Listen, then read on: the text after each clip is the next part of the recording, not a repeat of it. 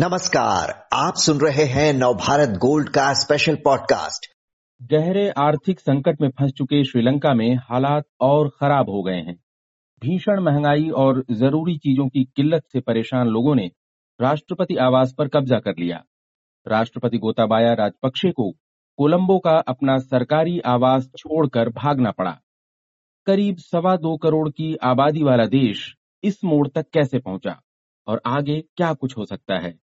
पड़ोसी देश में ऐसे हालात का भारत के लिए क्या मतलब है? ऐसे कई पहलुओं पर जानकारी देने के लिए हमारे साथ हैं प्रोफेसर संजय भारद्वाज, जो जवाहरलाल नेहरू यूनिवर्सिटी के Centre for South Asian Studies में भारत के पड़ोसी देशों से जुड़े मामलों के विशेषज्ञ हैं। प्रोफेसर भारद्वाज, इस चर्चा में आपका स्वागत है। बताया जा रहा है कि राष्ट्रपति को नेवी के शिप पर छिपना पड़ा है। श्रीलंका में हालात इस मोड़ तक कैसे पहुँच गए? जी देखिए, इसके तात्कालिक कारण भी हैं और इसके दीर्घकालीन कारण भी हैं।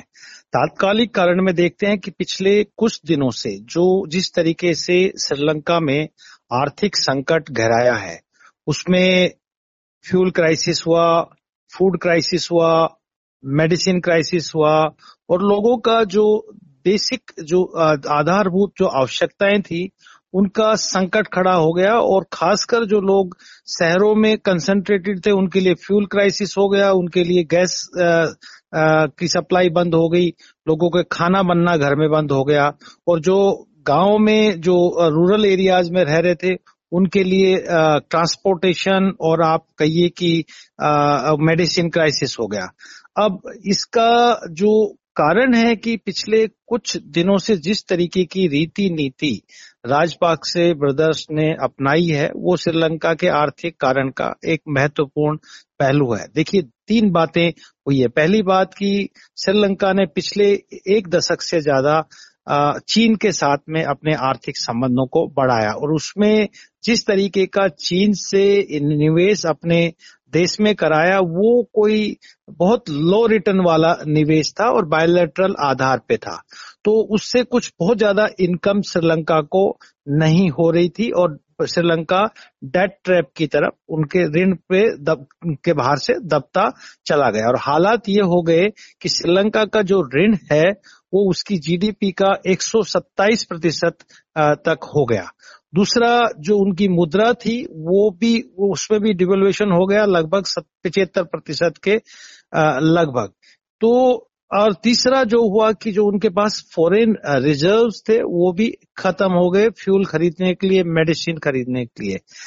ये इनकी आर्थिक पॉलिसी जो स्ट्रक्चरल जो चेंजेस नहीं किए और बायोलेटरल ऋण लिया, उसका सबसे बड़ा प्रभाव पड़ा। लेकिन जो दूसरी रीति थी, खासकर जब उन्होंने एक ऑर्गेनिक फ़ार्मिंग सिस्टम को इंट्रोड्यूस किया और फर्टिलाइजर्स पे रोक लगी तो उससे प्रोडक्शन में भी कमी आई। तीसरी बात जो है, श्रीलंका का जो जो मुख्य इनकम होता था, दो साधनों से होता था। पहला, टूरिस्ट से, काफ़ी कुछ हद तक यूरोप से, भारत से और इंग्लैंड से काफ़ी टूरिस्ट आते थे। साथ ही साथ रशिया और ईस्टर्न यूरोप, यूक्रेन इन देशों से आते थे। तो पेंडेमिक में टूरिज़्म का का जो बिज़नेस था, वो चला गया। और साथ ही साथ जो अभी यूक्रेन में क्राइसिस चल रहा है, उसकी वजह से भी टूरिज़्म का संकट आ गया। तो उनका इनकम खत्म हो गया। जो दूसरा इनकम का सोर्स था कि जो migrant labour forces different countries में काम कर रहे थे, उनका भी उनका भी रिटर्न वो भी रिटर्न हो गए पेंडेमिक की वजह से। तो श्रीलंका का आमदनी का साधन खत्म हो गया और इंटरनल जो डेट ट्रैप है जिसका लगभग सात बिलियन डॉलर का डेट ट्रैप है, उससे फ़र्स्ट फंसता चला गया। लेकिन दीर्घकालिक कारण में अगर मैं जाऊँगा तो मैं आपसे यही कहूँगा कि श्रीलंका बेसिकली 1980 के दशक से एक तरीके से सिविल वॉर का शिकार रहा है। जिस तरीके की उनकी एक बहुमत आधारित राजनीति रही है, एक मेजोरिटेरियन डिस्कोर्स रहा है, उसने माइनॉरिटी को वहाँ पे काफ़ी कुछ हद तक नकार दिया।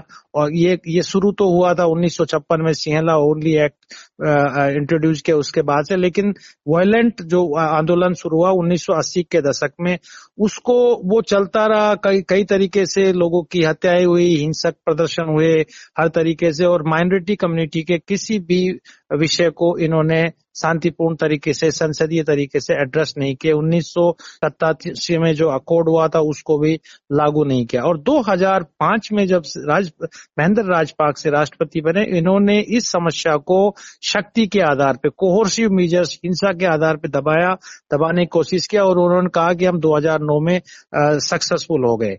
कहने का मतलब यह है कि इस इस इस इस, जो राजनीतिक संकट था, जो अपोजिशन था वहाँ पे माइनोरिटी को उसको शक्ति के आधार पे, सेना के आधार पे दबाया, इससे वहाँ पे ह्यूमन राइट वायोलेशन हुआ और जो व्यक्ति के सिविल राइट से उस पर दबाए। यानी कि जो एक समावेशी समाज है होना चाहिए था जो एक इंक्लूसिव समाज होना चाहिए था उसको नकार के एक बहुमत आधारित जो बुद्धिस्ट सिहला जो कम्युनिटी है उसका दबदबा बढ़ा दिया। उससे क्रिश्चियन माइनॉरिटी मुस्लिम माइनॉरिटी और आप ये कहिए कि जो तमिलियन है इनका इन, इनको नकार दिया गया।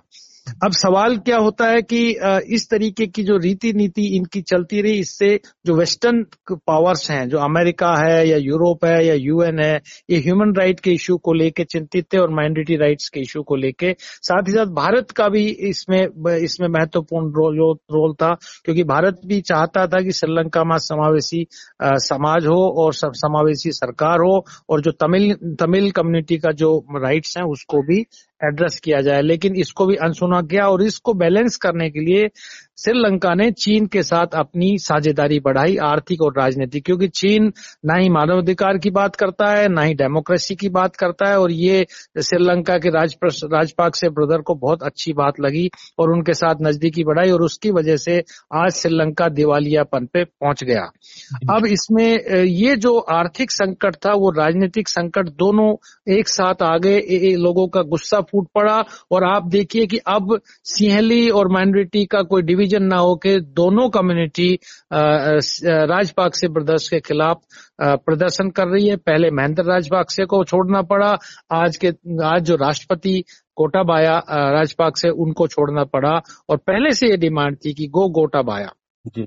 तो वहाँ के जो प्रधानमंत्री जो अभी नियुक्त हुए विक्रम सिंह उन्होंने भी इस बात को पॉलिटिकली रिजोल्व करने की कोशिश की लेकिन कोई खास इसमें सफलता नहीं मिली। अब भारत की जी, जी। आप जो कह रहे हैं कि वहाँ श्रीलंका में जो एक तरह का उग्र राष्ट्रवाद जो फैलाया गया तमिलों के खिलाफ और उसकी आड़ में जो बड़े पैमाने पर करप्शन किए गए जो राजपक्षे ब्रदर्स ने किए और उसकी आड़ में जो है बेतुके फैसले किए गए और उन पर जो सवाल उठाए गए, उन सवालों को दबा दिया गया। उसका नतीजा है, कुल मिलाकर एक लंबी प्रक्रिया है, जिस तरह से श्रीलंका बर्बाद हुआ है। अब जो हुआ है, संजय जी, वो मई में जो राजपक्षे, महिंदा राजपक्षे भागे और उसके बाद रानिल विक्रम सिंघे को प्रधानमंत्री बनाया गया था, लेकिन अब उन्होंने भी इस्तीफा दे दिया है। और ये कबूल करते हुए गए हैं कि देश में फ्यूल क्राइसिस है और खाने पीने की चीज़ों की भीषण तंगी है।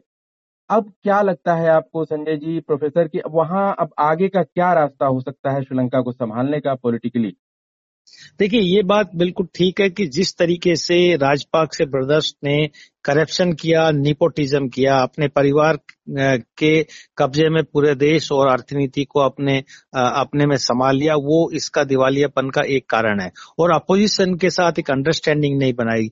सिरिसेना भी इन्हीं के साथ थे, विक्रम सिंह का भी अंडरस्टैंडिंग था। अगर इन सबको लेके एक राजनीतिक नेशनल गवर्नमेंट बना के इसको रिजोल्व करते तो मुझे लगता है एक सफलता मिल पाती। दूसरी बात की भारत भारत एक क्षेत्रीय रेस्पॉन्सिबल रीजनल रेस्पॉन्सिबल पावर है।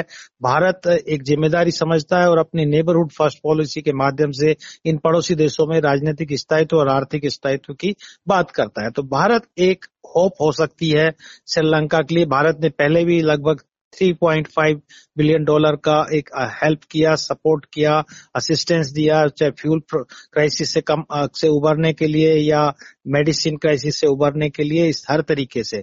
अब इसमें यह है कि श्रीलंका को जो मुझे सब सबसे बड़ा समाधान लगता है कि समावेशी समाज की बात करनी चाहिए। उन्नीस सौ सतासी के अकोर्ड को लागू करके माइनॉरिटी कम्युनिटीज तमिल के इशू को आ, को को भी आ, को एड्रेस करना चाहिए।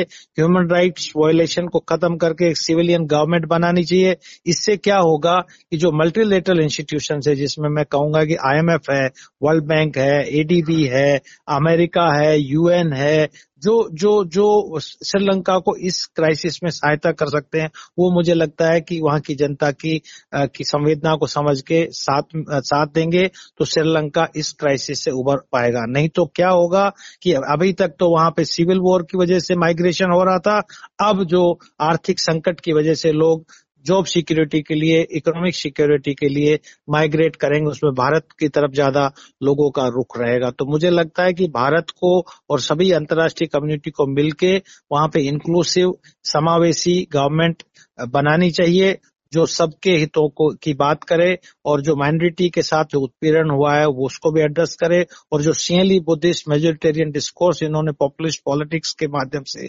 किया, उसको, वो, उसको विराम दे के एक सबकी सबकी बात करनी चाहिए।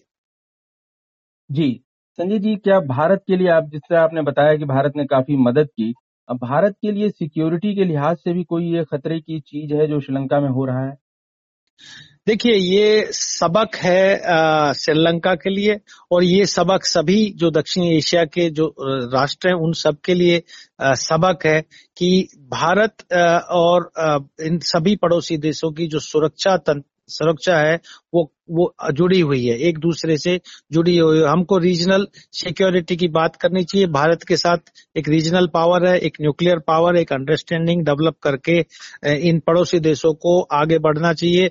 भारत को, भारत के भारतीय क्षेत्र में दक्षिणी एशिया में काउंटर बैलेंस करने के लिए एक्स्ट्रा रीजनल पावर्स को यहाँ लाना, यहाँ पे मज़बूत करना ना भारत के लिए ठीक है और ना ही इन क्षेत्रीय शक्तियों के लिए ठीक है, चाहे वो चीन हो आज के दिन और पहले अमेरिका भी, को भी लाया गया, वो दोनों ही उन्होंने पहले कोल्ड वार का डोमिनेंस रहा। आज जिस तरीके से चीन एक दखल बढ़ा रहा है दक्षिण एशिया में और जिस तरीके का इंफ्रास्ट्रक्चर डेवलपमेंट कर रहा है और पोर्ट्स बना रहा है, वो दक्षिणी एशिया की की सुरक्षा के लिए एक खतरा है। तो मुझे लगता है कि श्रीलंका एक सबक हो सकता है, पाकिस्तान के लिए भी, नेपाल के लिए भी बांग्लादेश काफ़ी कुछ हद तक इस बात को समझते हैं, इसलिए चीन को उन्होंने बहुत कुछ हद तक पोर्ट्स डेवलपमेंट में शामिल नहीं किया।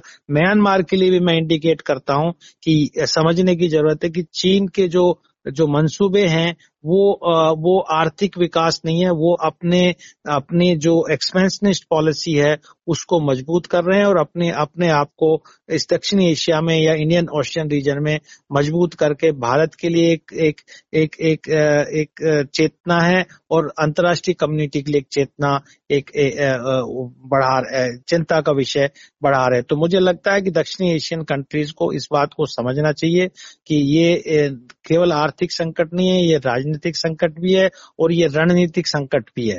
तो सोच समझ के पॉलिसी को बनाना चाहिए। श्रीलंका एक बहुत बड़ा उदाहरण है कि जिस तरीके का इन्वेस्टमेंट श्रीलंका में हुआ, वो लो रिटर्न है, वो उससे कोई रिटर्न नहीं हो पा रहा श्रीलंका को और श्रीलंका डेट ट्रैप पे चला गया। आप देखिए मालदीव में जो इन्वेस्टमेंट है, वो उनकी जीडीपी की साइज़ से जस्ट बहुत बड़ा है। तो वो भी मालदीव के लिए भी वो, उसकी सेहत के लिए, देश के लिए भी ठीक नहीं है। जी। प्रोफेसर संजय भारद्वाज, आपने श्रीलंका में जारी संकट और उसकी वजहों और उससे भारत और दूसरे देशों के लिए किस तरह के खतरे पैदा हो सकते हैं उसके बारे में विस्तार से जानकारी दी। आपका बहुत बहुत धन्यवाद।